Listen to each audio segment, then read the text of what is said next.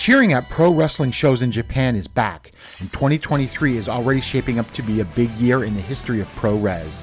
That's why you should listen to the Emerald Flow Show. From the Royal Road to the Green Mat, Paul and Gerard take you into the world of All Japan Pro Wrestling and Pro Wrestling Noah. Not only do we analyze events, but we examine business, who is getting over, what angles are working or not. Occasionally, we take a look at other Japanese promotions like DDT and Zero One. So if you're looking for more coverage of the world of Japanese wrestling, check out the Emerald Flow Show on the Voices of Wrestling Podcast Network, available on all of your favorite podcast apps. Everybody in your crew identifies as either Big Mac Burger, McNuggets, or McCrispy Sandwich, but you're the filet fish Sandwich all day. That crispy fish, that savory tartar sauce, that melty cheese, that pillowy bun. Yeah, you get it every time. And if you love the filet of fish, right now you can catch two of the classics you love for just $6. Limited time only. Price and participation may vary. Cannot be combined with any other offer. Single item at regular price. Ba da ba ba ba. This podcast is a member of the Voices of Wrestling Podcasting Network. Visit voicesofwrestling.com to hear the rest of our great podcasts, as well as show reviews, columns, opinions, and updates across the world of wrestling. to the highway in a brand new day.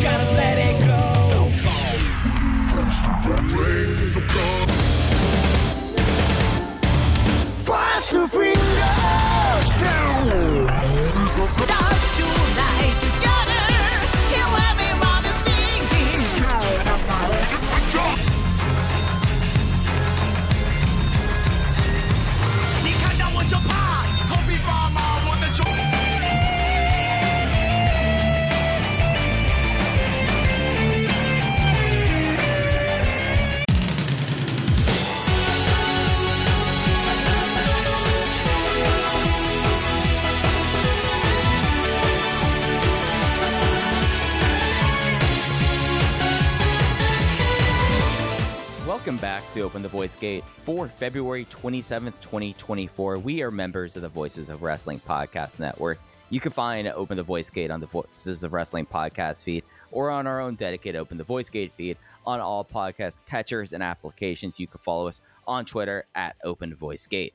If you'd like to donate to the show, click the link in the show notes. It'll take you to our redcircle.com landing site. You click the red box that says sponsor this podcast and you set up a one time a recurring donation, no obligation whatsoever. But we would like to thank all of our previous donors. I am one of your hosts. It's your old pal, Mike Spears, joined alongside as always, Case Low. And we're kind of in like this interesting period, I feel like, Case. Like this Dragon Gate year is a bit different than things are. And uh, uh, all all I have to say is that apparently uh, we have Champion Gate this weekend.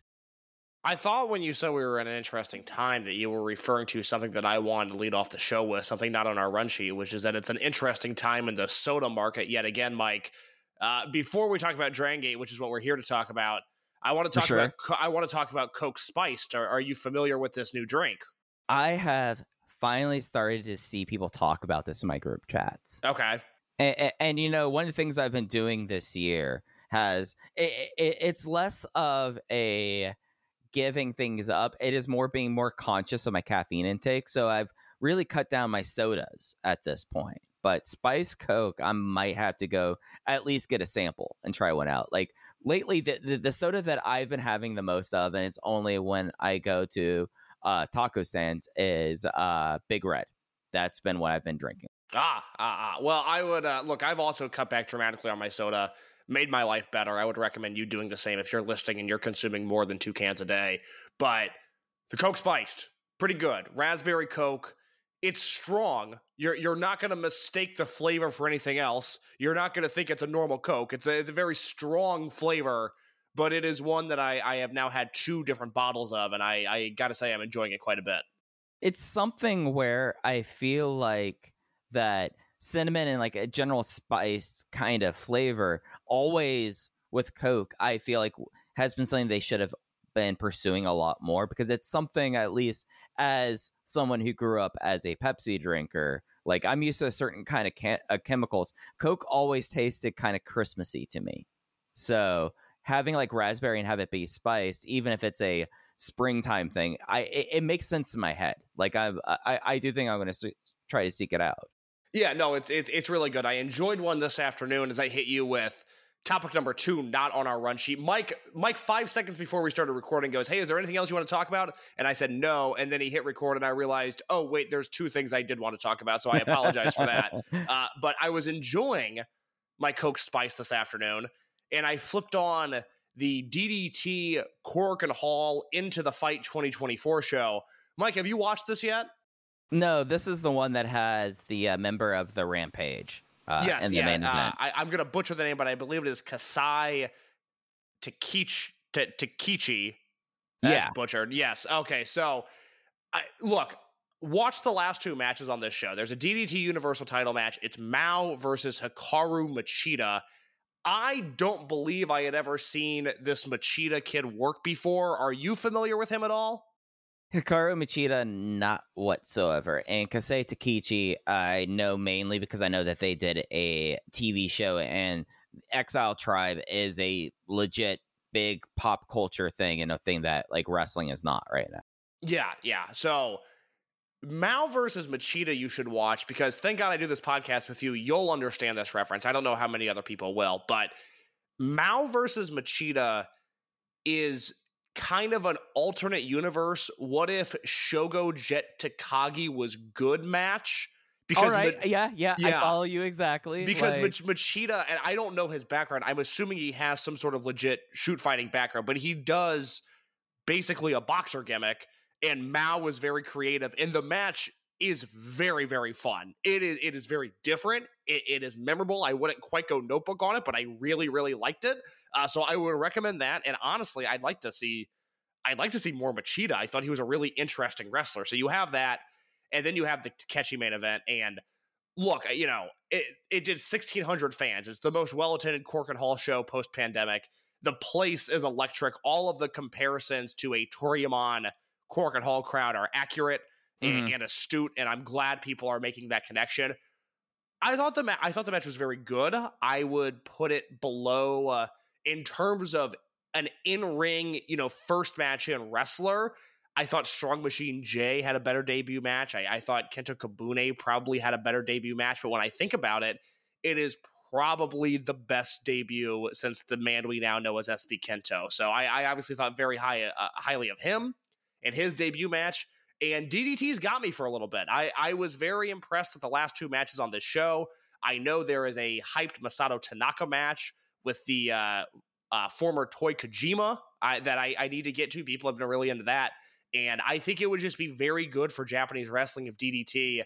I thought they had a very good 2022. I was very bored by their 2023. It would be really nice if they heated up a little bit in 2024.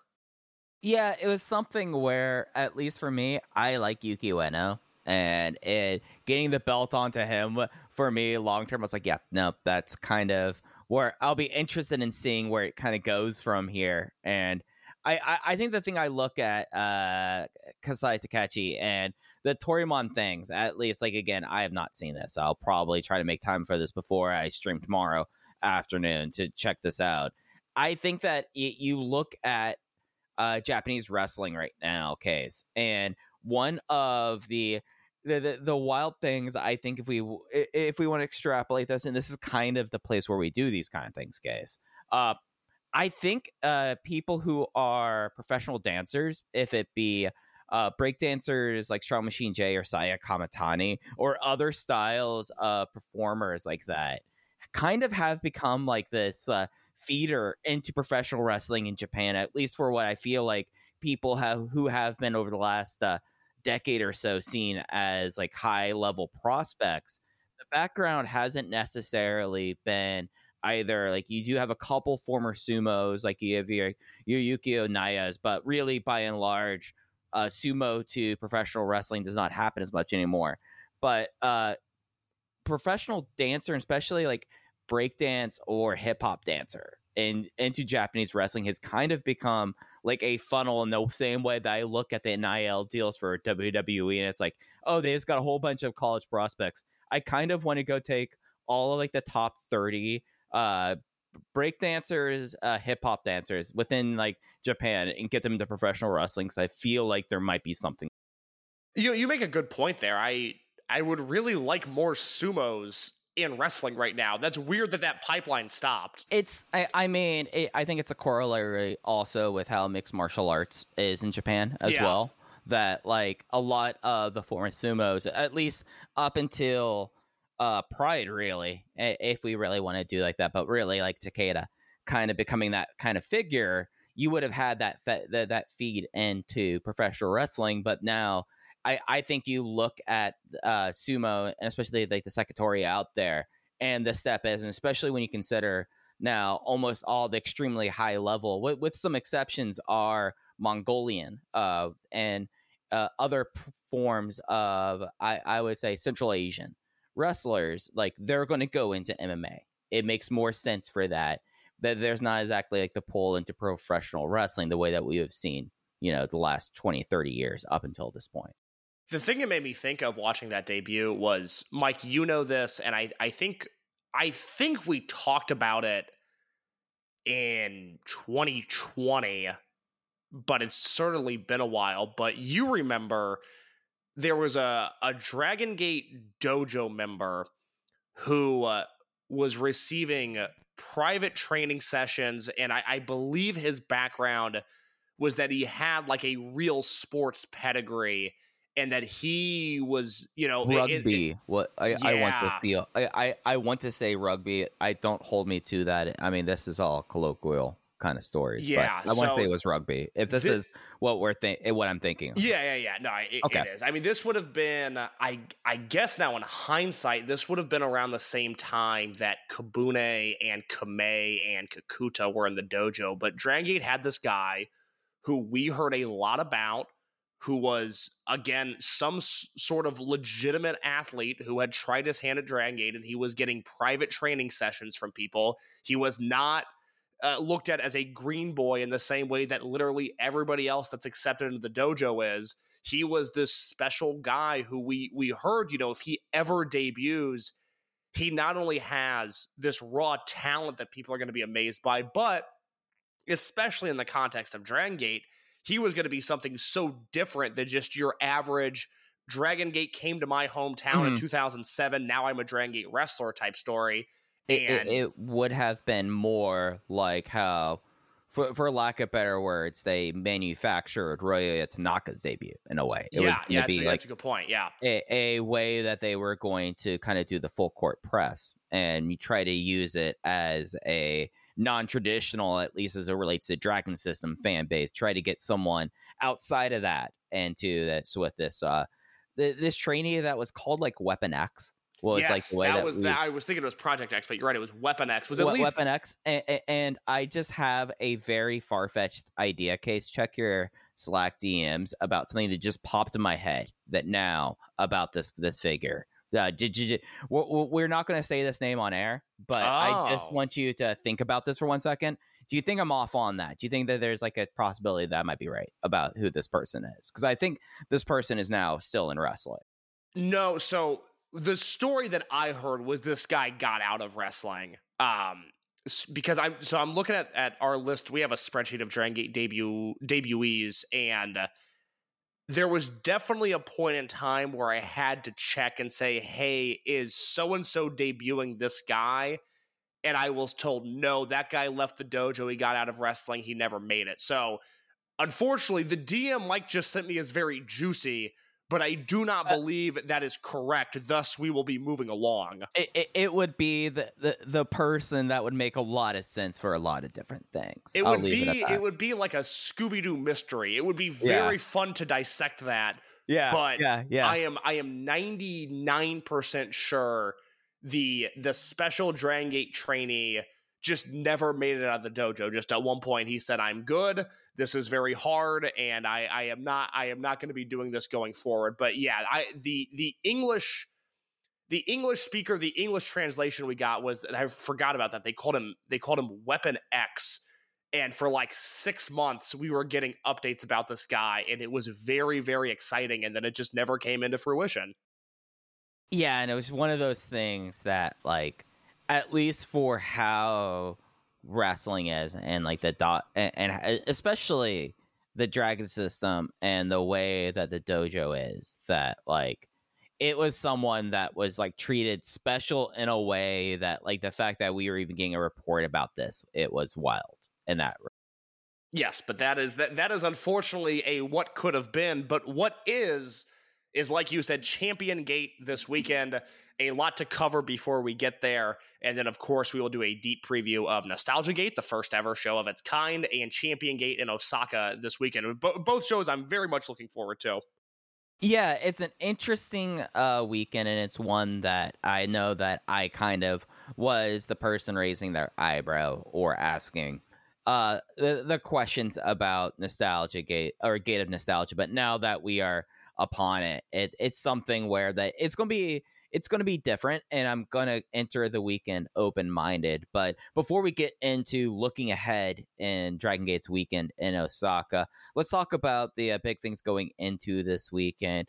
Coming from the weekend they were in gifu hiroshima and then they had their annual kobe art center show it feels like every february. They are in this uh, awkward building not kobe sambo hall. It is the art center this uh, weekend. And similar to last week, uh, where we w- will talk briefly about uh, what what went on in the promotion, at least in ring. Uh, the big story is coming out of Gifu. The uh, main event was uh, uh, Deke, it, it was a gold class versus uh, an, uh, and during the really the first few minutes of the match, Yoshiki Kato in a go behind, knee buckled, goes to the outside essentially the remainder of this match, I think it's fair to say, was wrestled almost as a gold class three on two handicap match. Kato was at ringside the entirety of the match. It was not a situation where, like Tien Revolucion, where when he went down, he was not seen from again. Uh,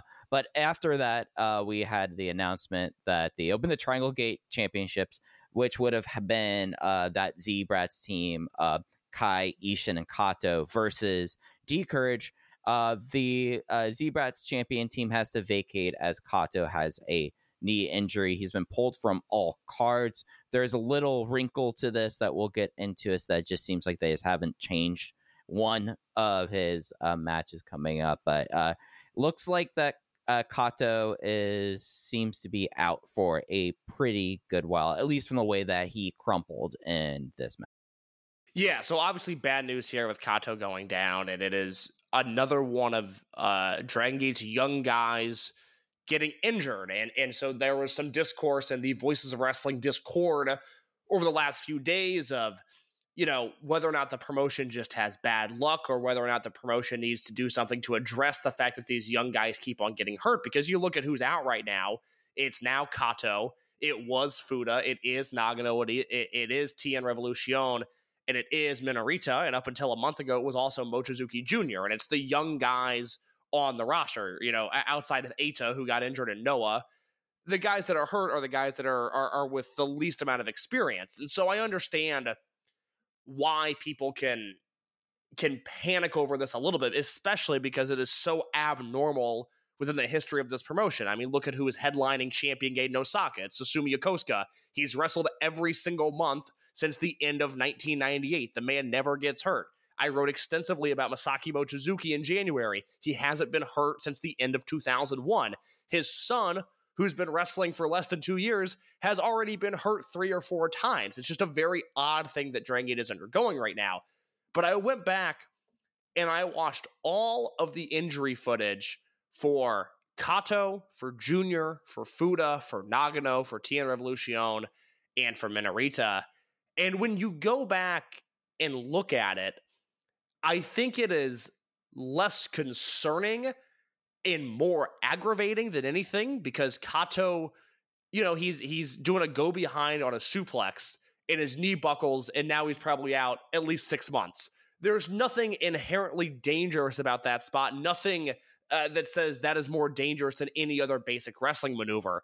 When you go back to Junior's last century, which was at Gate of Destiny, it is a bicycle kick in the corner on Hyo, and he injures his knee. And this is a move that he had done hundreds and hundreds of times up to that point.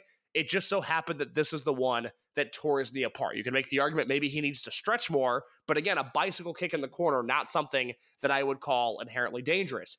If you go back to Ryofuda's injury, and he got hurt on the same show as Kaito Nagano, I know Nagano came back and wrestled a little bit, but I, I, I don't know about you, Mike. Nagano did not look healthy to me when he came back from his injury in September. I, I think it was what December or January he wrestled a little bit. He never Yeah. looked comfortable to me. He basically had two weeks back. Yeah, and, And- and it, it, it didn't look good. So Fuda dislocates two fingers, and I can't tell exactly when it happens in the match, but it looks like it happened.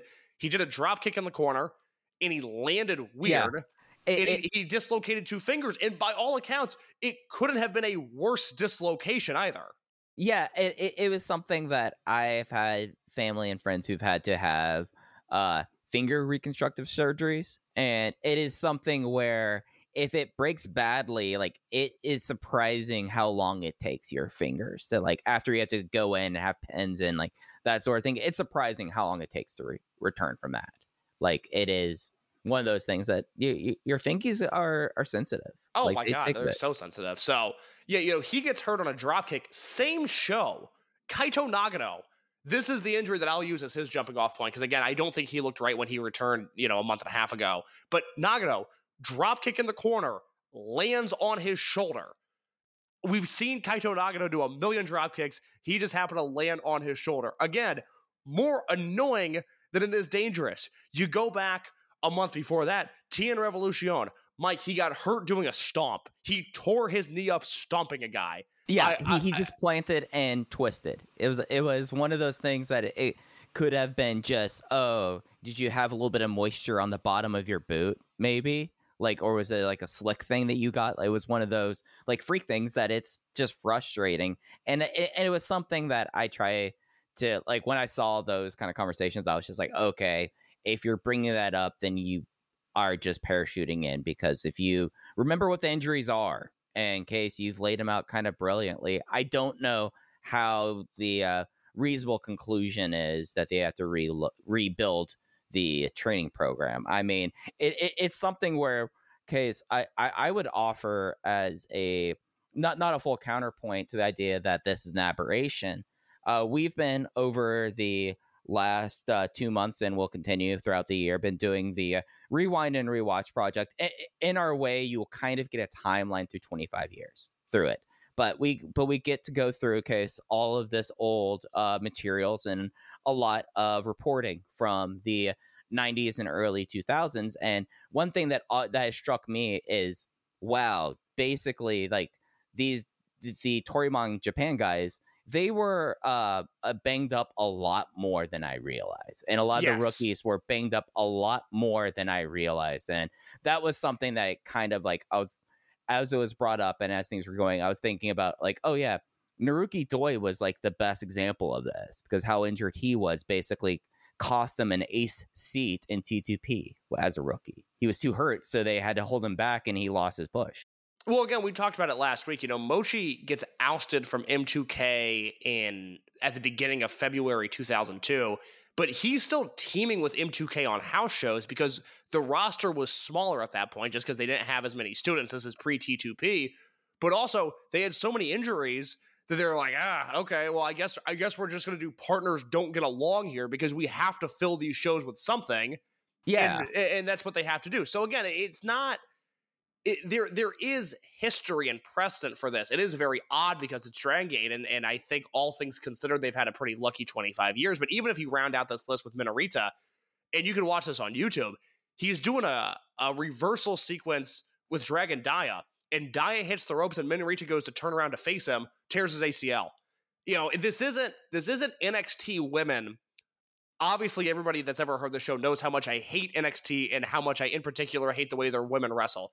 This isn't NXT women doing stuff way beyond their depth and getting hurt and doing things that are dangerous that they have no business doing. Again, I'm not a doctor. I don't even pretend to play one on TV, but I I, I would push back on the notion that there is a, a systematic issue here. And again, watching these back to back to back to back to back today, I went, oh my god, th- this couldn't have been any worse. these injuries are nothing. These are more often than not, these are non-contact injuries that are happening. That is bizarre. And it just so happens that it is plaguing this roster right now. It it is something where like if there is the thinnest of threads that I think one could do, and I feel like that this would be one of the least charitable kind of ways of looking at it. Uh, you could say maybe, oh, Dragon Gate has a a canvas that often has vinyl on it because of advertisements. You could say like maybe maybe the canvases are slick, but I never heard that about any one of these injuries case that there was like a slick mat or anything like this. Everything that whenever these happen, it's like, oh god, yeah. It, that's usually the response we hear is, oh god, it, as like response, and not like an oh god, the world is falling down upon us. It's like this again, basic. Yeah, no, I mean, again, I, you just have to highlight the Tien Revolution injury because I think he is the the spotlight of this, and everything else can be sort of reflected off of him. As like, look, the guy hurt himself stomping a guy. You know, it, it doesn't get more low impact or low stakes than that. Uh, you know, I, I haven't asked anybody about the dojo in particular in a while. May, maybe they're doing a bunch of drills that are just killing their lower halves, but I tend to think that's not the case.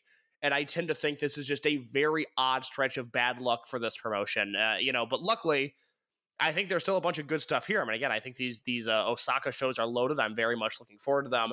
But I also wish they were loaded up with young guys uh, on the card as well. Yeah, yeah, it's one of those things where I think, in a lot of ways, uh, this Gate of Nostalgia show, it, one of those uh, kind of last ringing things in my head that I still kind of look at is like, oh, it is something where instead of doing like a lot of modern versus new, it's a lot of like, oh, okay, so we have Fuji and Kanda. So I guess we're doing Renaissance because that's what these two guys are, and these two guys are healthy in a way. Yeah, very strange, very strange. But that that is the uh, the unfortunate part of this week is that Kato is hurt.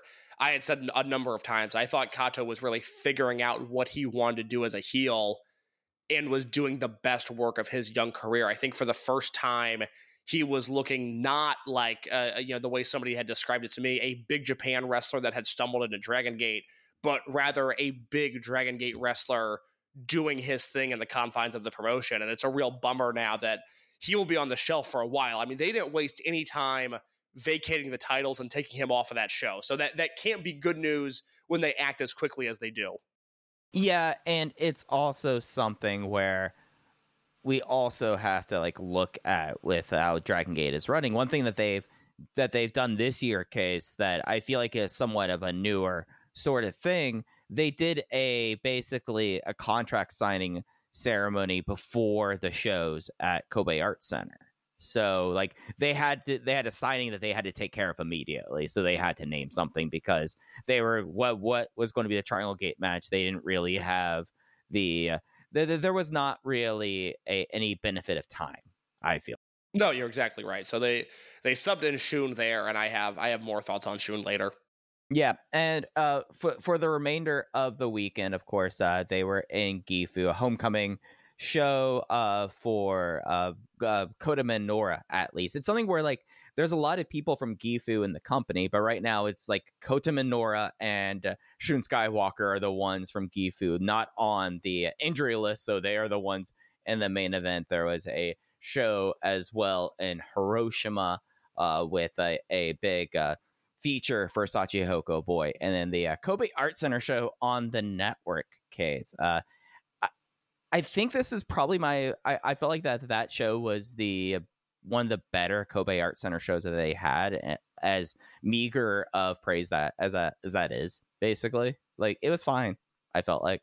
Yeah, I don't think there's anything from any of these shows that anybody needs to go out of their way to see. On the Gifu uh, YouTube upload, I did like Dia and Kakuta versus Strong Machine J and UT quite a bit, but that was that was probably my favorite of the bunch. Nothing here really jumped out to me. I mean, other than that, I, I like Gianni and Skywalker versus KZ and Strong Machine J on this Kobe show. I found the Kobe show to be inoffensive. I didn't find it to necessarily be very good, but I have been operating under the mindset with Fukuoka last weekend and Kobe this weekend, where hey, if the shows were good, great, I'm not going to complain. But I I think they had paved the way for Champion Gate uh, to a point where I was very, very much accepting of some lackluster shows here because with Champion Gate and then Rey de Parejas coming up, I think things are going to heat up very, very quickly. Yeah, it is something where, at least for me, I. I, I thought it was kind of interesting. There was a UT and Kagetora match that I was like, okay, we're going to kind of get a little bit of a Prime Zone special. No, no, it was like seven minutes and not really a whole lot of like hold for hold stuff throughout it. I do think like the one thing out of the weekend worth watching was that Gianni and Shun versus uh, KZ and Strong Machine J. It just was like a very gleeful brawl. And it was something where the uh, Kobe Art Center crowd, I would think by now that they would kind of know Johnny's bit, but they it was one of the more active audiences I feel like for Johnny Valletta since his uh, debut in the company. Yeah, I look, you gotta you gotta credit them. You know, they they have beat his gimmick into the ground in a way that is going to end up being very successful for them. And I made this point when he debuted. You know, you have to think about like a bad luck Fale G1 where every finish is the exact same and they do the same stretcher job at every town and you're sick of watching it by night 3 and there's 12 more nights to go. But you know what? It's effective and you you sometimes especially in today's world things move so fast. You have to swing the pendulum back so hard in the opposite direction. And for Valletta they just have to beat this into the ground until they can't anymore and I think they're doing the right thing because now look if I was at this show to me, part of part of the fun would be okay. We're getting a Valletta entrance. Where's he going to go? Who's he going to beat up? What part of the crowd is he going to focus on? To me, it is becoming an overwhelming positive, and I think for all the great entrances he's had, this Kobe one might have been the top of the list. And it's something where, like, if you want to have a fun game to play, and I think that that this is something that I, the, the it, it tells us really kind of the state of the show and really where things are that everything's set for Champion Gate. Everything was set for Champion Gate three weeks ago, basically, and they had to readjust things for Kato, but we're basically arriving at the same destination. That the most amusing thing for me from Dragon Gate on this weekend was okay, that long, great uh crowd brawl before the match started, and Strong Machine J is just thriving and kind of the opportunity. He's become kind of the most interesting person on the roster very quickly just because of how frustrated he is with the Mayor Natural Vibes. But you contrast Johnny Valletta in that brawl case with by far, and hey, when you are this over, you are allowed to milk it this way. The longest goddamn Hyo dollar entrance of all time in the main event, where there was he he still had people in the crowd who he could have gone and gotten more Hyo bucks onto his suspenders, but he had to get into the ring because it was taking too long. So I'm assuming you did not watch the new Prime Zone that came out today, did you? I have not gotten to that point yet. I I would like to ca- congratulate our new general manager. I Yes. believe for Prime Zone, Hyo. Yes, so I, I talked to somebody that was at the show today, and they they noted two things. They said one, the attendance was double what it was last time. Now, Cage Match lists that at seventy five people, which I think the other show did about thirty. So that makes Right, sense. I mean, yeah. that, that building is tiny. I, I it's The- the probably building is hundred tiny. capacity. And they do it like in the middle of the workday on a Tuesday. Yes, Like Ah. so, you're really like this is not a show that's run with intent of profit maximization. Yeah. I'm trying to see here. They don't have attendance for the January 2020 Prime Zone. I'd be curious to see what that was. Um, I, I, I feel like Lapis at most I've ever seen was like 112, and that was well before COVID. Yeah, so December 2019, uh, they have a listed attendance of 91 fans. So again, Right, we're, so we're, yeah. we're we're not talking about a massive building here. This is still a place that you're lucky to get 100 people in there. But I was told double the amount of people that were there last time, and it cannot be underestimated or overstated that Hyo was the most over guy in the company right now. That this is kind of his world and we're all living in it. And that his stuff on Prime Zone was so unbelievably over.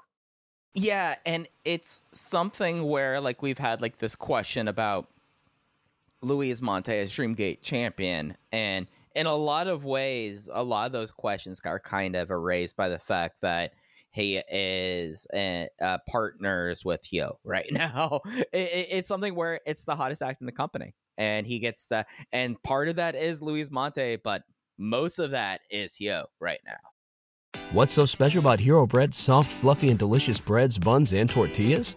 These ultra low net carb baked goods contain zero sugar, fewer calories, and more protein than the leading brands, and are high in fiber to support gut health. Shop now at hero.co. Everybody in your crew identifies as either Big Mac Burger, McNuggets, or McCrispy Sandwich. But you're the filet fish Sandwich all day.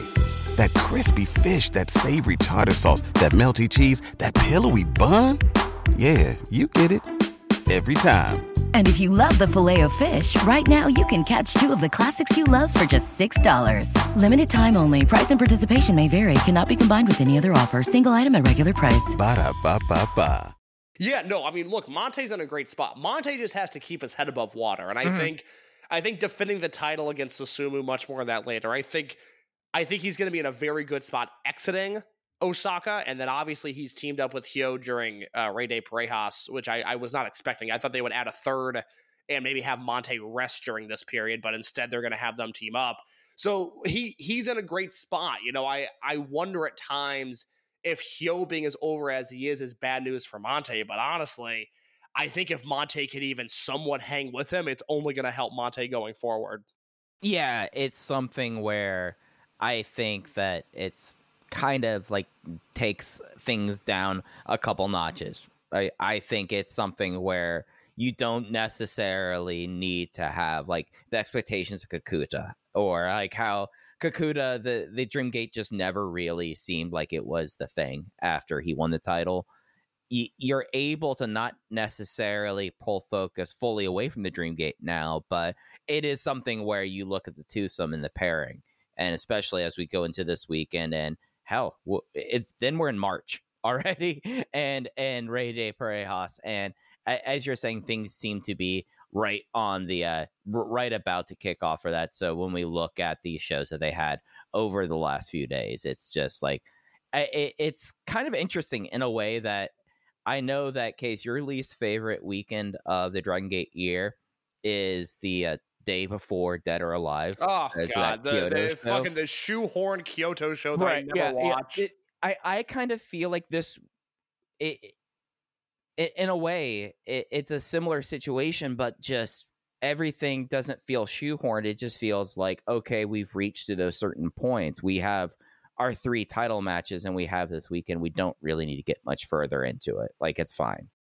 Yeah, no, I think that I think that's well said. I think the the thing that we have to start wrapping our heads around, and it's not something I would have said even when Hyo turned in November. It's not something I would have said last month, but I think we have to at least start preparing for the idea that whoever beats Mante for the Dreamgate belt might have to wrestle Hyo in a Dreamgate match. I eh. think that's coming at some point.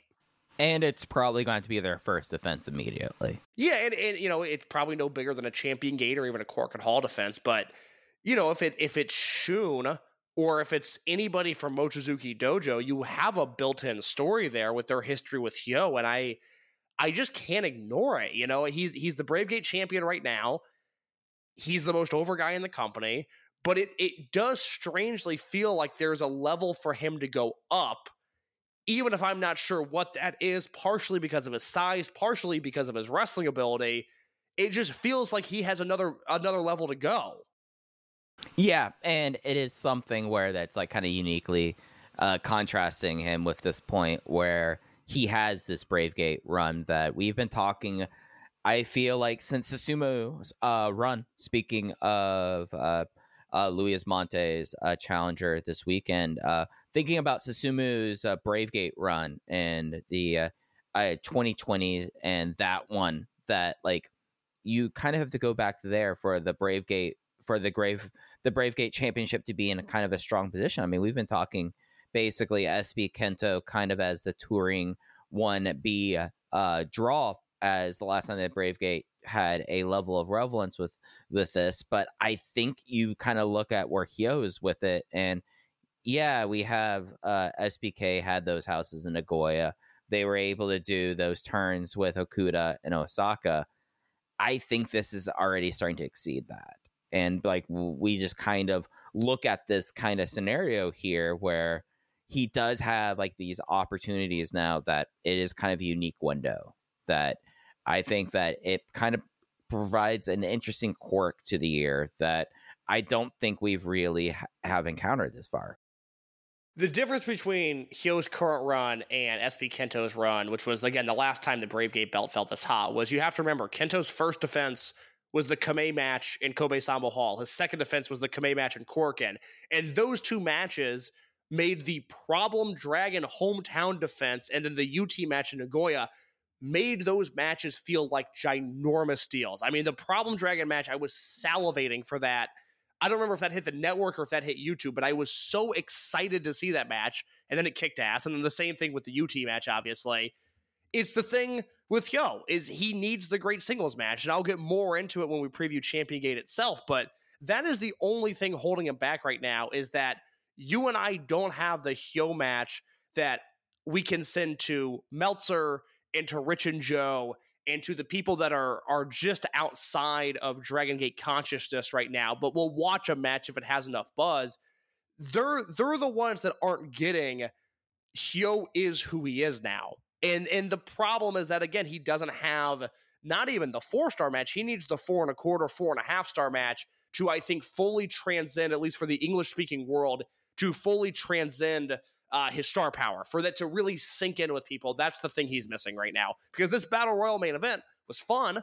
His entrance popped me, but it's not it's not the type of thing that that uh, the the lapsed Dragon Gate fan or the tentative Dragon Gate fan or the part time Dragon Gate fan they can't latch onto that. So there's a disconnect right now between the most over guy in Japan and the most over guy in our bubble. They're two very different things right now. Yeah, and it's kind of funny in a way that I think the person that in in a way that there is a similarity to, but I think that it's a lot more visible with Hyo his overness, if, if that is because of Hyo dollars or if that is because just the way that the building changes, the tenor in the crowd changes when heel comes out. You kind of have like a the, the interesting kind of counterfactual to him of Sanada and how for 2023 the big thing was like, hey, there is this huge gulf between wrestlers like Sanada, Yuki Yoshioka. I would say kind of gets that an unfair rap like Sanada, but he had his own fan base that just did not translate over. The Yoshioka However, thing is insane. I still, I just, I, what, I what else do you want from the guy? He had seven great Dreamgate defenses. You know, it's it's nothing like Sanada. Sanada on his best day isn't as good as Yoshioka di- uh, is on an average day. Uh, I mean, I think it's also because uh, Yoshioka reminded people enough of Yamato in a way that I think that is kind of a tough thing. I to guess I don't know. I've ne- I, I look. I I've liked Yoshioka since he was wearing the pleather blue pants when he debuted. I, have always been a massive supporter oh, oh, of him. The, the, the, boy had bell bottoms. As I, I, I, know the the disconnect on his charisma. Uh, one argument being it's too similar to Yamato. The other being that he doesn't have charisma. I just don't. I don't understand it. I am I am baffled by the people that don't see, especially that Dreamgate run, where the stories were so obvious and the output was so clear I I just uh, for all of the look, I, I I know where I stand in drinking. I I like it more than the average person. That that is the one that I just I I sit back and think like, man, what what was there not to get about this four and a half star match? Like it's very odd to me. Yeah, but but it is something where there is this kind of gulf that I don't know if if Hyo has this like four and a half star match with Yasushi Kanda this weekend I don't know if, for one, that that changes a lot of tastemakers' minds on Hyo. I think that it is something where he, I mean, for better or for worse, being the heel that he was for as long as he was, I think that it is very similar to it took people a while to wrap their heads, or, or people who've been Dragon Gate fans long enough. It took them a while to wrap their heads around KZ being more than the, the world's best lost post you know. Yeah, that's probably you're probably right. That's probably the best comp there is because a like I'm trying to think about like Ashita was never this. You know, it took a long time for Ashita to catch on. Ashita was hometown over. He was not much more than like young hot guy over, home guy over. Yeah, Hyo- yeah. I mean, uh, look, we, we've that. talked about it. You know, maximum era Ashita was really, really over, but it wasn't. It wasn't this Hyo thing. It didn't have that level of importance that the uh, the Hyo thing has. Right. So I just wonder with that that like th- there is kind of like this.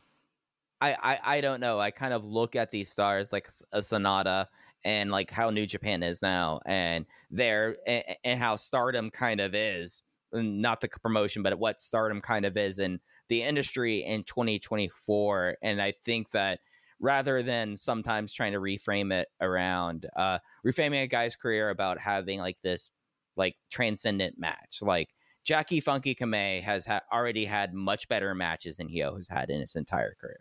Like I feel like that if we look at it from a purely work rate wrestling kind of standpoint, but that's not that that that is 80% of the package, but that's not the entire package right now. And I think that that's kind of the issue with Hyo is just that maybe he's always going to be someone that tops out at three and three quarters. Yeah, he has the hard part down. It's it's the other part that most Dragon Gate wrestlers don't struggle with that he has to get to. But let's put a pin in that. Let's do let's talk about Nostalgia Gate here real quick, and then I want to go in depth on some of these Champion Gate matches. All right, so the Gate of Nostalgia comes to us from our friends at the Luck Corporation. Uh, they bring us the Gate of Nostalgia. It is a six o'clock local time start on the uh, Dragon Gate Network. It comes from Edion Arena Osaka, number two, six match card. Uh, I, the, the way that they have phrased every single one of these matches is that this is a unit versus unit. Some of them are new units, some of them are old are old vintage units and just kind of overall case before we kind of get into this uh the gate of the nostalgia just overall card takeaway for a for a card that was promised to be a nostalgic card where do you where do you feel about this card like did you feel like this is representative of what you were hoping for in this gate of nostalgia kind of wrapper It's actually better. I, I think you and I were really cynical for two different reasons uh, when this show was announced. I was just expecting a Jimmy's match and Horiguchi, or I guess not Horiguchi because he probably would have been doing Jimmy stuff. I, I expected the bare minimum on this show. I, I didn't look at it as anything that was going to be spirited or anything that was going to be unique. And instead, I feel really happy with this card because you have a match that might not exactly be uh, the deepest of cuts in the opener, you know, natural vibes versus masquerade, but that match should be great. And then you have stuff like D Courage versus Maximum, which is really interesting, Big Hug versus the original Jimmy's. And then this main event, which is obviously TBD because at this time we still have Kato listed in the main event. He will be out. But Mad Blanky versus Z-Brats is a great main event. I was not expecting that. I did not think about that. And I am super into that. So I know you were a little down on this idea because you felt like it was a, a cop out, if anything. I, I, I look at it as, hey, Kiyomiya is not booked. This is what they're going to do instead. And I'm very happy with the result, at least on paper. I think that if you were to tell me that this was going to be a, a mystery vortex kind of show where the, it would be heavily prime zone influence where units might still exist or undercase Amazon Prime uh Dragon Gate, I think that this would have been completely as expected because you look at the people on the roster and you look at the groupings you want to keep together. Like, all right, uh, Big Hug need to be together uh, with that, so you aren't doing anything with those two. But at the same time, you have to figure out like, all right, we can't really do Do Fixer because what is Do Fixer without Magnum and uh, Darkness? So why don't we do Real Hazard? And that just is like, and, and pull Dragon Kid, put him into D Heart, uh, Dia Hearts, and I feel like that that is a little bit of creativity that I was not necessarily expecting. It is something I still kind of look at this, and it's something that for this kind of weekend, I don't necessarily see this as like a big show.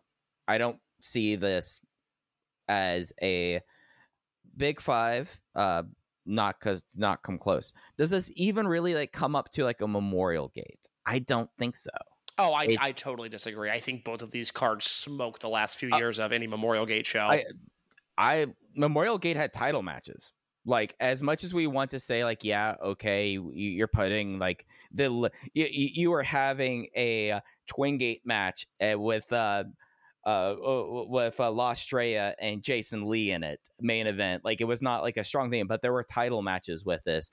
If you're going to do something like this, I kind of want to see a little bit more, and it is something where they had a hard thing to do. Like you can't really do a whole lot of Toryumon stuff because you have the Toryumon reunion shows as well. So I don't know. I'm still I, I no, I, I look. I think Mante and Hyo versus Susumu Kagetora that could headline a Korakuen Hall show. So I, I, I think that is a huge match, and I think Mad Blanky versus Z-Brats again. Look, if I was if I was in the market, that is a ticket buying match for me. I, I am there. I am sold on that match alone. And again, that's without the semi main event, which I think. I think you're looking at uh, a match that draws in the current climate 12, 1300 fans in Cork. And if they book it on top, I, I really think those last two matches are big matches. I think uh, Big Hug versus uh, Yokosuka Chome easily the biggest match on the show. Feels like if you're doing this kind of thing because Susumu and Kagetora they have really kept them apart. I feel like in a way that a lot of the other Jimmy's second gen guys really like the Jimmys broke up, they lost, they disbanded, but they still kind of gravitate in similar kind of areas. I like the fact that we don't really get a lot of Jimmy Susumu and Jimmy Kagetora. And that is the kind of thing that I really enjoy with this kind of card. And that those are things like I don't know necessarily looking at this like when you get to a point where you're trying to do Florida Brothers, I think that there's an like having Super Florida Brothers that feels a little weak to me, I guess, as someone who liked original Florida Brothers. Well, I look, eh, you just you have to you have to look at the roster, you know, who who are they who are they not including that would take the spot of the Florida brothers and I don't really have an answer for that. And I, I am I am the low man on the Florida brothers act. I it, Yeah. it, is, it is not done for me what it has done for millions of people all across the world, but But- still and- and it's, also it's a nostalgia the- show. this is not those Florida brothers too. That is the thing. Like th- this isn't Michael and uh, Daniel. Th- this isn't Kensuke Sasaki. This is the Florida brothers that they were doing after they all left those gimmicks. the bummer and this is this is a no-go on two out of the three levels because ut is healthy but it's a shame maria's not healthy and it's a shame ata's not healthy it would have been really cool to do a millennials trios match Could you have gotten? Uh, rocky lobo no, I I think you could have gotten. if rocky lobo. Lobo was on the show i would have flown to osaka for it could we have gotten no OG still out with the knee? I kind of wanted him to be a uh, him to be Katoka Sito. Oh, that would have been fun. Uh, you, again, when I when I look at this card, it's like the the two things I might have changed, and I'm a big Diehards fan. I like that unit way more than other people do. So I, I'm not bothered by Mochi being in Diehards. I would have liked Mochi Fuji and Magnitude Kishiwada, but Kishiwada is working the the Osaka Gleet show coming up, so you have a political uh, yeah, you have political battle there. But uh, you know, it, if it, it would have been really cool to get the millennials involved on this show because that at this point, I mean, that's I, I was writing about Ata today for something I'm working on an article for voicesofwrestling.com. You know, that stuff is 11, you know, 10, 11 years old now. So that that is genuine nostalgia, and especially for somebody like me who started covering Dragon Gate while the millennials existed. It would have been a lot of fun, but for the roster they have, I I think they did a really good job with this. So I, I let's go back to the main event here and kind of work our way back to the opening match. sure. You don't seem into this main event, and I'm really into this main event. Uh, it, it is something where so the main event, uh, Mad Blanky versus Z-Brats, they are probably going to move around th- this match in some aspect because Yoshiki Kato is still listed on the official Dragon Gate Japanese website as in the main event, but it's uh, Yamato, Naruki Doi, KZ, uh, Mondai Ryu, Punch Tominaga versus uh, uh, Shun Skywalker, Kai Ish, and Yoshiki Kato and Johnny Valletta. I think that this is the best Mad Blanky uh, tandem that you could do with other people. You need to book and other things on the show. Like Cyber Kong probably could have been in this match, but you're going to want to have you, you have so many matches you're going to need to have heels, and Cyber Kong makes more sense. You know, teaming with uh, Genki and Ryo Saito. The Kong thing the is card. fun in real Hazard because it's way less Yeah. obvious. It's Yeah. I, I wasn't expecting that at all. So that's a nice change of pace. Yeah, it, it, it is something I guess for me as the Mad Blanky uh, case when we finally do our rank every unit and do like this. Mad Blanky will be threatening a very top ranking for me, and it and they always end up being that way for me. It is just something where like that's not the five that I would want in Mad Blanky, but I think that it, and this kind of is like situationally like if they're not bringing people in and if they aren't uh kind of with the idea that the Toryumon reunion let them kind of do a lot of the fun things that maybe this is the best that you can get out of this. It's just something that for me, like knowing that it's going to be at least you're going to get a salt attack from Mondai Ryu, but I don't need like punch Tominaga. Like that that that that that form of Mad Blanky, uh, I, I'm okay with leaving it in 2013. So yeah, I what I'm assuming they're gonna do, and I know what will happen. The the updated lineup will drop as soon as we're done recording. But what I'm assuming they're gonna do is just drop one of the Mad Blanky guys. Would you rather it be Punch or Problem Dragon that gets removed from this match? I think you can uh, drop punch, and I you think, know I think what? you are out, you are out of your mind. I have I have so much reverence for early era Punch Tominaga. Mondai Ryu's gimmick is completely based on uh, being the salt guy and Mad Blanky and being what happened with uh, uh, Super Shenlong the, the second and Ape Kamada. Like that's like the it, it, it is something where I feel like it's very hard to impart how over Mondai Ryu was as a member of Mad Blanky. I think that if you have like that, like Mondai, like Mondai Ryu, unless like his neck is really in a bad spot, he has to be there and because he has to be the one kind of just being like little chicken shit and eating the fall. I feel like, and we talked about this. I remember when we did the Dragon Gate USA stuff when we hit 2012, where the latter half of 2012 there is so much Mondai Ryu in like stuff that matters, which is really really odd to look back on. This the punch run of Punch actually being a guy that matters is way shorter, but I like the Punch stuff more. And if there's a tiebreaker, we have to remember Punch did beat Shima in a singles match, and I feel like that has to hold some weight. Like the, the the thing that if you were going to get me to agree with you, case I I, I would have let here's the argument you should have laid out to me. Uh, he's going to have his black and yellow Hawaiian shirt. You know who? I, I would think he would. I, I, I, think KZ's going to have fucked up hair and, and two different colored eyes, and I, I think Punch is going to lean into it. I hope Yeah, he's the one in the match for that reason. Yeah, and if he's doing that, that means that his uncle Don Fuji, dressed up the exact same way, needs to be with him. God, Like, dude, that's that's what they should have done. A- a- and that's the heartbreaking thing about about like Ma- Mad Blanky is a lot of my favorite things about Mad Blanky they cannot do in this match because well, it's, I I said this earlier, but you know, it's the odd part of Fuji. He's a day one guy who's the odd man out because you can't do Crazy Max and you can't do Blood Generation, and there's no point in really doing a veterans unit, and that's really all Fuji has had outside of the trio with Mochi and Kishiwada. Other than that, he's been tied to Shima.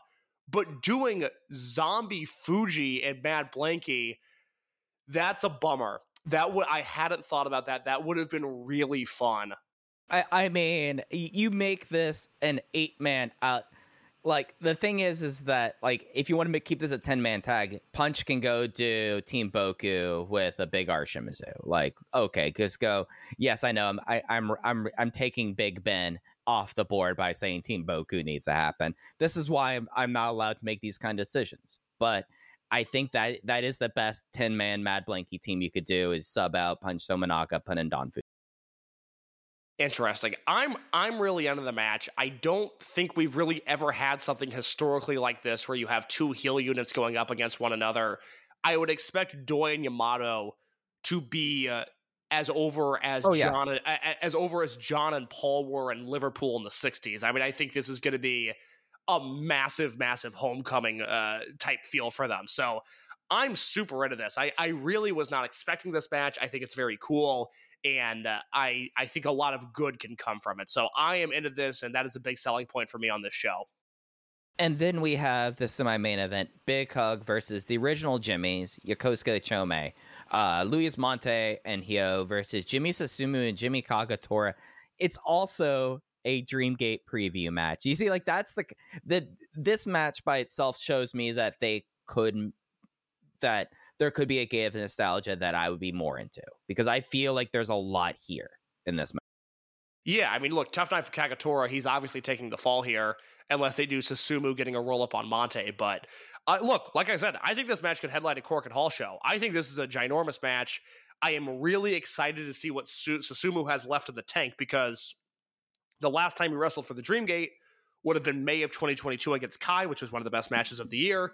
And then last year, you know, Kondo was sort of the the one garnering all the headlines because Kondo decided to be a good wrestler for the first time in his life, but Susumu could obviously still go in those Twin Gate matches.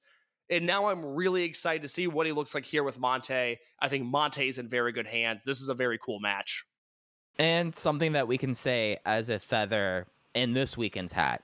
You have found a way that your most your most important act in the company, Big Hug, is in the back half of both of your shows. Whereas in the past it would be Mante one night, it would be Hyo another and you have your your main event for the uh, the Dreamgate match directly previewed on night one in the summer main event slot. So there, it, there there's like there's good to this in my mind. Yeah, no, this is great. I'm super into this. Again, a match I wasn't expecting. I think you made a great point. It's been a long time since we've seen Susumu and Kagetora together doing anything that matters. I, it's, this is this is a very good card in my opinion. Then we have D'Courage versus Maximum. It's Madoka Kakuta and, and Ryoya Tanaka. Hey, this is the only place you could put Ryoya Tanaka unless they're bringing out the uh, the uh, green uh, long leg, short leg tights here. But uh, that would have been get, fun too. That would have been fun. Been funny if they were like, "All right, we're doing a Dragon Gate Future opener." If right it was, here. if it was what Ishin, who who's left from Future? It's Ishin. Ishin. Yeah. It, is that it? Oh my god, is that it? It well, is, I guess I guess Fuda technically. Kamei uh, was Di- Di- Daiki was the Fuda guy. Yeah, Daiki would count. Uh, was a uh, was a future guy. So you could have done Daiki, you could have done Fuda or Ishin, and then uh, um, uh, Tanaka, and you could have done them against a veterans unit. That would have been fun. Yep, yeah, that the, you, you, see, that there could have been something there, but uh, we can't do that. So we have D'Courage, and they're going going up against Big Ben, uh, the maximum pairing of Big R Shimizu and Ben-K. And hey, that means we get the maximum theme again. Yeah, I mean, for people that weren't watching in real time, in 2018, I would consume Dragon Gate shows. I would obviously watch everything, even though at that point it felt like I was watching everything with a gun to my head. But I would watch everything through the lens of what is Maximum doing on this show, because it will probably be four stars. And so I hold Maximum in great esteem. I really admire their historical significance, uh, not only fostering in Jason Lee, but the rise of Big Ben, the rise of Kaito Ishida, and the last real stand for speed muscle outside of Team Toryumon when we knew Yoshino was going to retire. So this to me is not a throwaway. I, I very much enjoy Maximum, and I think this match is going to kick ass if they do not do a mohawk for Shimizu, what are we doing here? yeah, that's a very good point. L- like th- th- this is the thing about having Maximum here and Natural Vibes being in its kind of weird spot. I think like if we really kind of want to have some fun and we aren't going full court press, uh, Ben-K with the title, I could see a future where you bring back Big Ben and gold class you know like and i think that could be very very fun yeah that wouldn't that wouldn't bother me you know sometimes when dragon gate goes backwards it feels a little bit odd but big ben is one of those things where i don't i, I think they had one twin gate run together i mean it certainly feels like there's just a lot more you could get out of uh, another run at big ben yeah and then from there we get the dia hearts versus uh real hazard match BB Hulk, uh, Masaki Mochizuki, and Dragon Kid versus Genki Horiguchi, Ryo Saito. So we're getting heel Maraha Asapa and Cyber Kong. Uh, Hey, uh, I, I'm really excited to see uh, the uh, blue and red uh, extensions Genki is going to have to find because I bet he does not have those real hazard extensions. Real quick note Big Ben wore two time Twin Gate champions, once as baby faces and once as heels. I don't really remember anything from the babyface run. The heel run had the infamous Big Ben versus Kai and UT match, which I think we both love. And uh, that was very good. That was a very good run. Real Hazard, look, I've never enjoyed heel Genki. So, whereas, like, I'm super attached to Maximum, I'm super attached to Masquerade, I love the Mad Blanky thing they're doing. I am way more into the idea of Dia Hearts reuniting on this show than Real Hazard, just because Real Hazard outside of Yamato and Shingo was uh, it was not my thing. I didn't watch in real time, but in hindsight, not something I really seek out a ton. But I, this is a fun match. I wasn't expecting heel Genki and Real Hazard on this show, so I, I think this is a lot of fun. I'm into it. Re- as someone who was current at that time, case, uh, I remember how stoked I was for the Real Hazard logo. And yeah, that's fair. That's a good logo. It, it's a great logo, and that's kind of what I'm looking forward to because that's like the fondness of I have of that unit. Because like the problem about Real Hazard and doing Real Hazard and kind of like the one of the issues about like, and this is something you can't help, but it's just one of those things that I cannot completely turn off my brain at times. It's like, oh, it's Real Hazard, but Shingo and Yamato are the members of Real Hazard that matter, and we can't have that. And but it is something where, like, realistically, look, getting uh, Maraha Sapa on the show and figuring out a way to kind of feel out the fill out the heel ranks, I feel like that that this is this makes sense. It's fun to see. Uh, it, it, it's something with like Masaki Mochizuki for someone who weirdly has been in a lot of units it feels like Dia Hearts kind of had to be the one he had to be a part of in this show.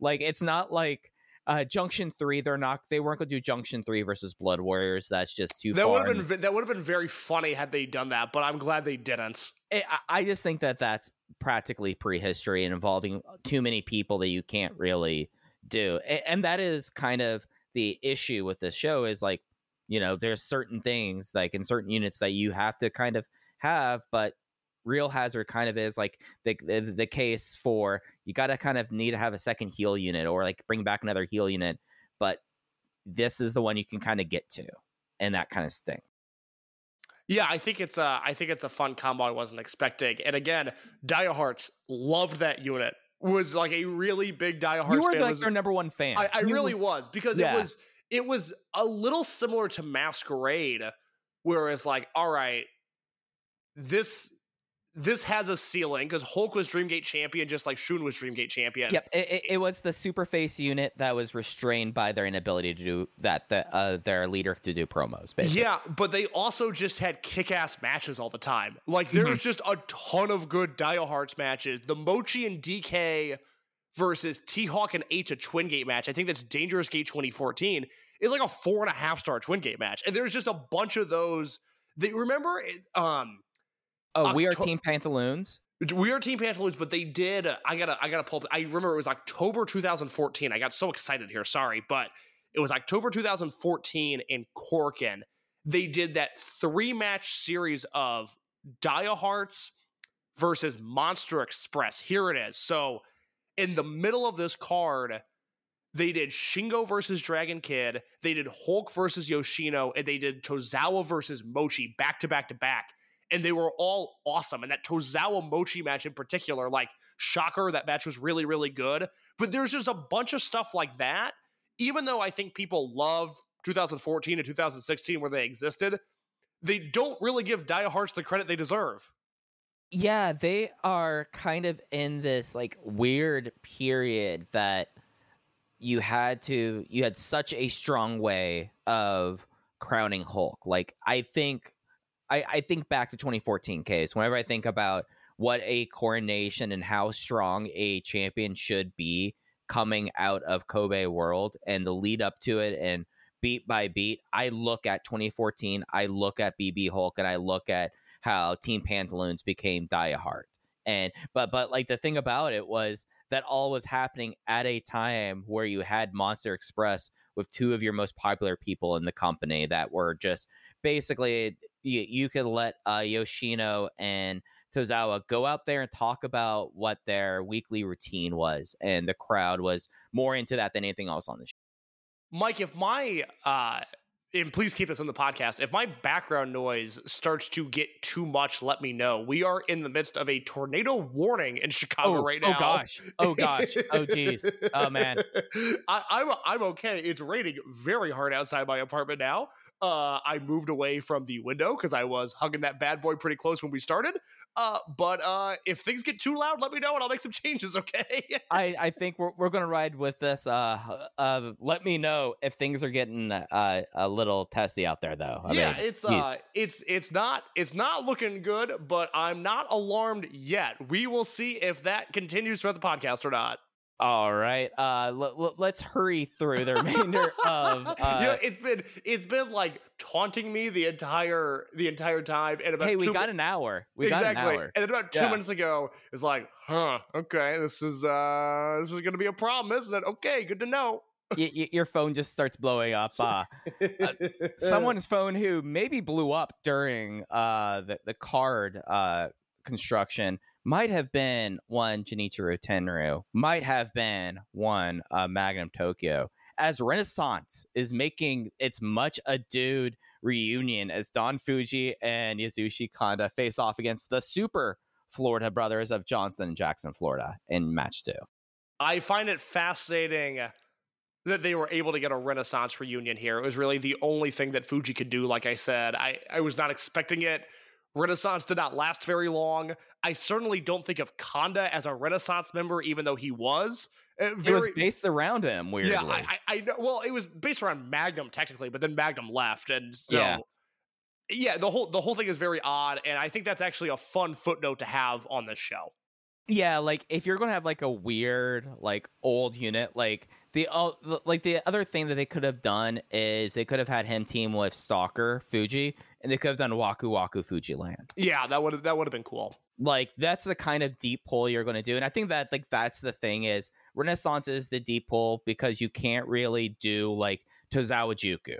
Like the, the, the there are some like some units that would have been like the perfect ones to bring back for this kind of thing. Like not like over generation, no. Over generation should not have come close to this. But uh Renaissance, Tozawa Juku, those are the places that we could have gone to. And as Case said, uh, leading off the segment, our opener, Natural Vibes versus Masquerade. It is uh, Strong Machine J, UT, Jackie Funky Kamei versus Kota Minoura, Dragon Dia, Jason Lee, almost straight out of Prime Zone. Yeah, no, super fun match here. I expect this to be very good. And I, uh, much like a few different units on this show, am very fond of Masquerade, so I'm glad they're back. Yeah, it's something where now, just kind of a bow on it. I think now, going through the card, I'm perversely into Renaissance coming back for uh, like, how are they going to even like? Because then they come out to Tenryu's like original theme, like WAR music or something for that unit. Like, I don't know how they're going to portray that. Like, I'm, I'm into that. I'm into Real Hazard, into Big Ben. I'm just really like, it is something where it's just I I think the constraints of doing a nostalgia card when you've already done a lot of Toryumon stuff kind of hurt.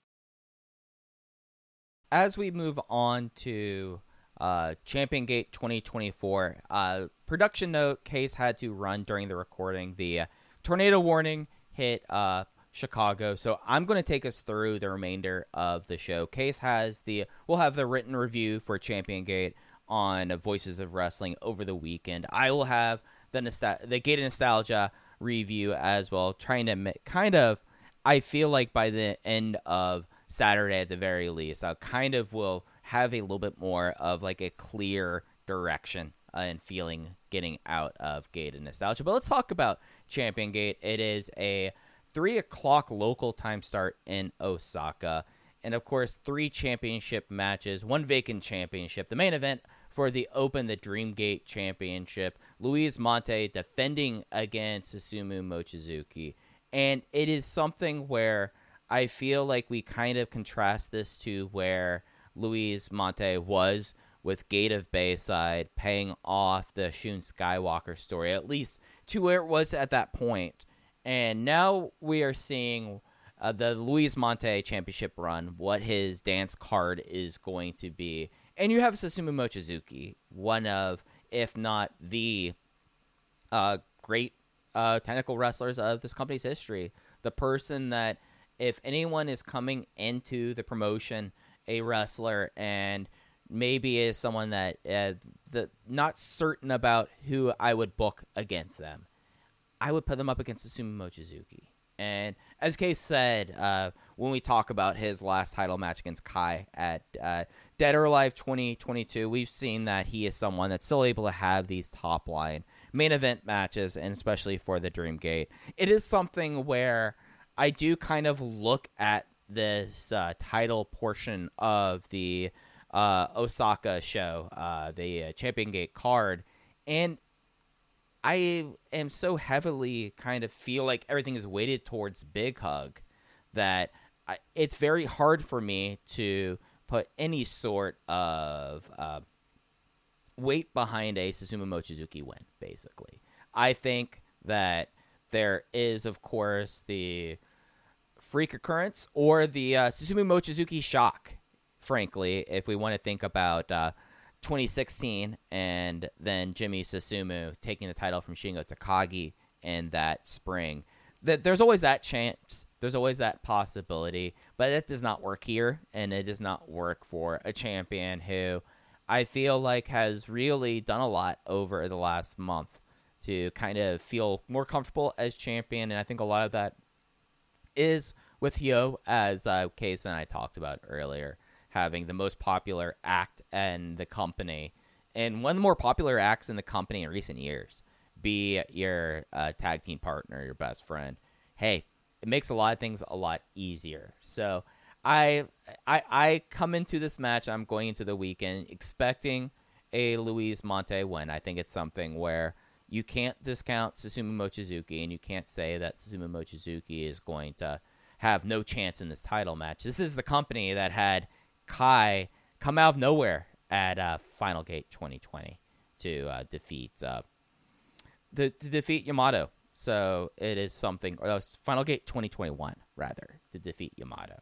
But I think that this is something where I will say 80%, 20% Luis Mante to Susumu Mochizuki, but that 20%, if this was not uh, if this wasn't Susumu and we weren't talking about someone who had did something in a kind of a similar cir- circumstances, uh, go on as a heavy underdog and win, that would realistically be more of a 95-5, if not uh, worse than that.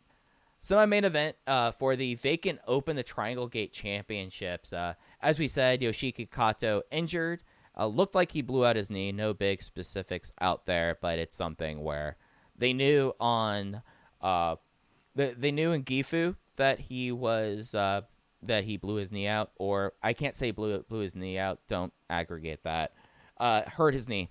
It just very much looked like he blew his knee out. As someone who's seen enough of those through my life, but that means we have a vacant Open the Triangle Gate Championship. Shun moves in there to uh, team up with former champions Kai and Ishin versus D Courage, Madoka Kakuta, Dragon Dia, and Ryoya Tanaka really have played up. I feel like uh, Tanaka and uh, Ishin, all dating back to Gate of Destiny.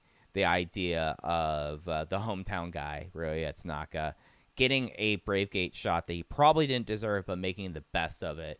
And ever since then, more and more having uh, Ishin's number, having uh, uh, not getting the win. He did not get the win in the Royal Sambo uh, over the weekend, but it, there were a couple moments where it looked like he was just about to get him with that, and that's going to be the big tease. I feel like is going to be see if Tanaka can get a second fall over Ishin.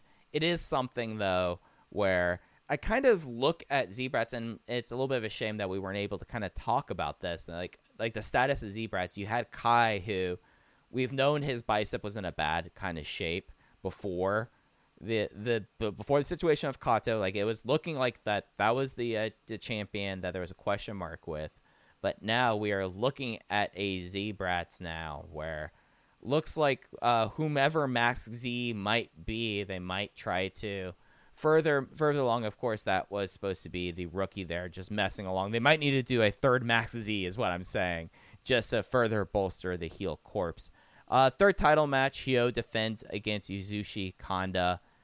It's something where I think that we've seen good enough kind of previews of this. It's really the the big question and the kind of the fun thing we're seeing over this title build is uh, Kanda after the 2023 he had. What's left in the tank when an M3K is no more?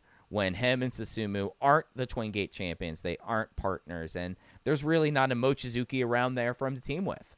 So we get to see that with Hyo.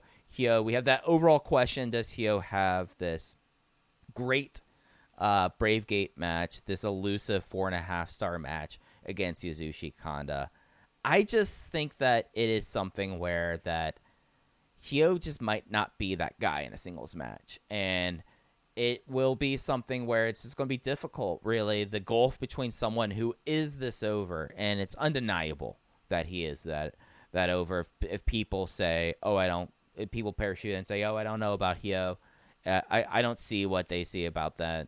Then I don't know what to tell you that there's that there's there's more than enough evidence across everything for uh that Hyo is that star and is that kind of figure. It's just one of those incidents, and it's not even really an incident. It's just one of those cases where you don't really get to have the easy kind of conversion. I guess is the thing. It's it, it's something where like Magnum Tokyo kind of vibe with him, and it will be kind of fun to see like where I look at Big Hug right now. I look at them going to Osaka. If they don't leave the show or leave uh, Edion Arena after Sunday, two and one, I think they drop that match on Gated Nostalgia. If they don't walk out of this with both belts and aren't looking at Korakuen and looking at bolstering their team, then something big happened. And I just think that we're at this point where we kind of need to keep this eye on um, Big Hug as they move into uh, March. Uh, going to the non-title matches on the show, we have something that I will say I am looking at the Gaora uh, website. They, they're usually what we go with when we do this. Uh, well, when we're looking at cards, especially in a situation like now where uh, Yoshiki Kato is still listed on the gate of uh, nostalgia card. Of course, uh, as we're recording this, 8:31 at least for me Central Standard Time. It's the Lex Special 10 man tag, but I like calling it what the Gaora translation is, which is the Rec Award 10 man tag team match. It is uh, kind of this fun uh, veterans Toryumon and Ho Ho Lun team. Uh, Yamato, Dragon Kid, Naruki, Dwayne Sachi, Hoko Boy with Ho Ho Lun versus Natural Vibes, KZ, Big Boss, Shimizu, Strong Machine J, UT, and Jason Lee. Real kind of status of uh, Natural Vibes right now. The fact that we look at this team and, hey, this feels like the first time in a long time that we are at a big Dragon Gate kind of weekend. I mean, even though I kind of look at Champion Gate weekend and kind of what this weekend is this year, kind of at least for me, as I said, kind of four times in last sentence, uh, I look at this as somewhat of a kind of a step back. And instead loading up one card rather than spreading around towards two, but you look at natural vibes. When's the last times that we've had a big noted Dragon Gate weekend where natural vibes hasn't been in at least one title match? I mean, if it's something where last year at this time, you had Strong Machine J in the main event going after the Dream Gate. So, and I, as I'm just going through this right here, I don't have case here to kind of fill for time as I would look this up. I imagine if you're looking at large shows, the big five shows, your Champion Gate weekends, your Memorial Gates, your Gate of Origins, and you look at natural vibes, more often than not, there will be one natural vibe title match. That is not the case here. And I feel like that's kind of a little bit notable especially where the uh, team is and their overall circumstances. The match we've been fearing Jackie Funky Kamei versus Gianni Valletta. We can't let Jackie Funky Kamei get destroyed by Gianni. We can't have it. But that's happening here. I feel like that this has to be like the last thing for him to kind of just throw off the yoke of natural vibes and go and join Big Hug. Like if he was not a member of Natural Vibes, he would not have to face Gianni Valletta. So uh, hopefully that coming out of this, but it, it's something where like, do we see Jackie Funky Kamei land any of his offense? Do we see Jackie Funky Kamei go for a flash Ben? I can't remember, and I would think that my memory would be pretty good about this. I don't think Valletta has actually like been in a uh, has been in a pinfall. I don't think that he's ever had his back against the mat in Dragon Gate so far. So we have that as our match two here. Does he get on the mat? So at least we get a Jackie knife tease. We'll see. And then our opener, uh, Ryo Fuda return match, uh, as we were kind of talking about, and uh, as we were getting going about the uh, rash of injuries with Dragon Gate. Uh, Ryo Fuda returning after a uh, severe finger break dislocation, having surgery on that. He teams with uh, Masaki Mochizuki and Don Fuji versus Gold Class, Kota Minoura, Ben-K, and BB Hulk. Something where Fuda really had all the momentum going into the fall of last year, and everything kind of was pulled from him. Well, he's teaming with Don Fuji and uh, Masaki Mochizuki. We are probably going to have a Buyoden card coming up soon it makes sense to me like after this match then then suddenly Ryo Fuda decides to go into uh Buyoden and they kind of announce him for something like that. But that is Champion Gate. It is Sunday and we will be back with y'all next week to review both that and the Gate of Nostalgia here on Open the Voice Gate. But I'm going to close out right here. Call it from there. Uh, you can follow us on Twitter at Open Voice Gate. Case will be back with us next week. Hopefully, no tornado warnings, and hopefully he is staying dry and safe in Chicago as we're going through this and wrapping this up. Up on Twitter, we're at Open Voice Gate. Cases at underscore in your case. I'm Fuji Heya. Thanks for listening to Open Voice Gate. We'll be back with you next week. Take care. Hello there, my name's Neil David, and I'm the host of Eurograps Express, the podcast exclusively dedicated to the wrestling of Europe. If it's wrestling and it happens in Europe and it's good, we talk about it. Whether it's Rev Pro, Progress, WXW, Passion Pro, Pro Wrestling Chaos, Pro Wrestling North, we don't care. We talk about them all. If it's good and it's exciting, I want to share it with you. We're on the Voices of Wrestling Podcasting Network. Check us out on the feed. Check us out on Twitter at EuroGrapsEXP. And join us for chat about European wrestling and a little bit of chat about cheese. Hopefully, see you there. Everybody in your crew identifies as either Big Mac Burger, McNuggets, or McCrispy Sandwich. But you're the filet fish Sandwich all day. That crispy fish, that savory tartar sauce, that melty cheese, that pillowy bun. Yeah, you get it. Every time. And if you love the filet of fish, right now you can catch two of the classics you love for just $6. Limited time only. Price and participation may vary. Cannot be combined with any other offer. Single item at regular price. Ba-da-ba-ba-ba.